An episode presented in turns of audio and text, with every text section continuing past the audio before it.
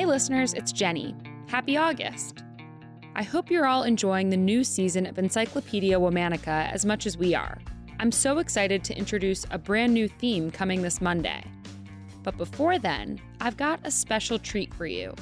As you know, Encyclopedia Womanica was born out of a sense that there are too many stories of women from history we didn't learn about in school.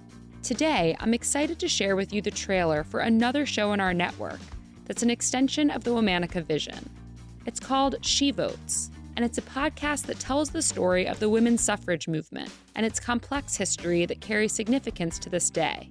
You may remember that we've covered some amazing suffragists right here on Womanica, from Ida B. Wells to the Pankhursts to Alice Paul and many more.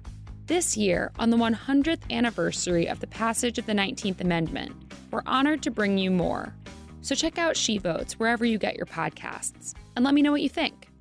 Talk to you on Monday. A hundred years ago, the 19th Amendment was ratified. But the fight for the right to vote began long before then and continues even today.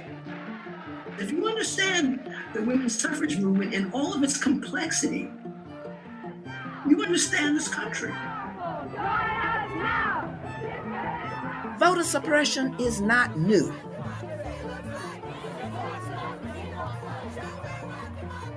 The point is to keep white men in power.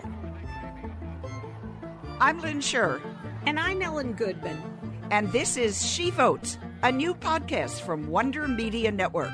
We've spent our careers telling stories of stunning social change and crushing backlash. Lynn, you won a Peabody Award for your TV journalism. And you got the Pulitzer for your columns, Ellen, the best in the business. And now we're casting light on the stories of suffrage, an extraordinary accomplishment, sadly unfinished. I think we have a tendency to look back on the suffrage struggle as moving towards an inevitable success. Well, I have been and gone and done it. Positively voted the Republican ticket straight. It was never a done deal. Each week, we'll tell a new story from the battle for the ballot. And some of the men said, Oh, you're not really a woman. And she said, Well, yeah. And then she showed her breast to show that she was a woman. Would you agree with me that these women's bodies are constricted by their clothing? What happens when people are pushed into a corner? The younger generation emerges and says, We're tired of waiting.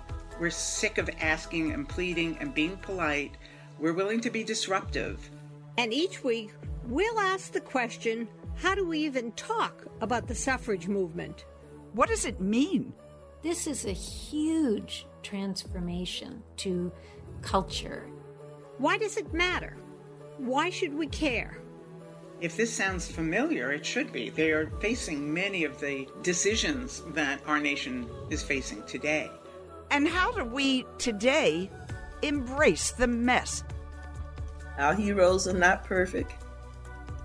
We just have to tell the truth about what it is. Subscribe now on Apple Podcasts, Spotify, Stitcher, or wherever you listen to podcasts.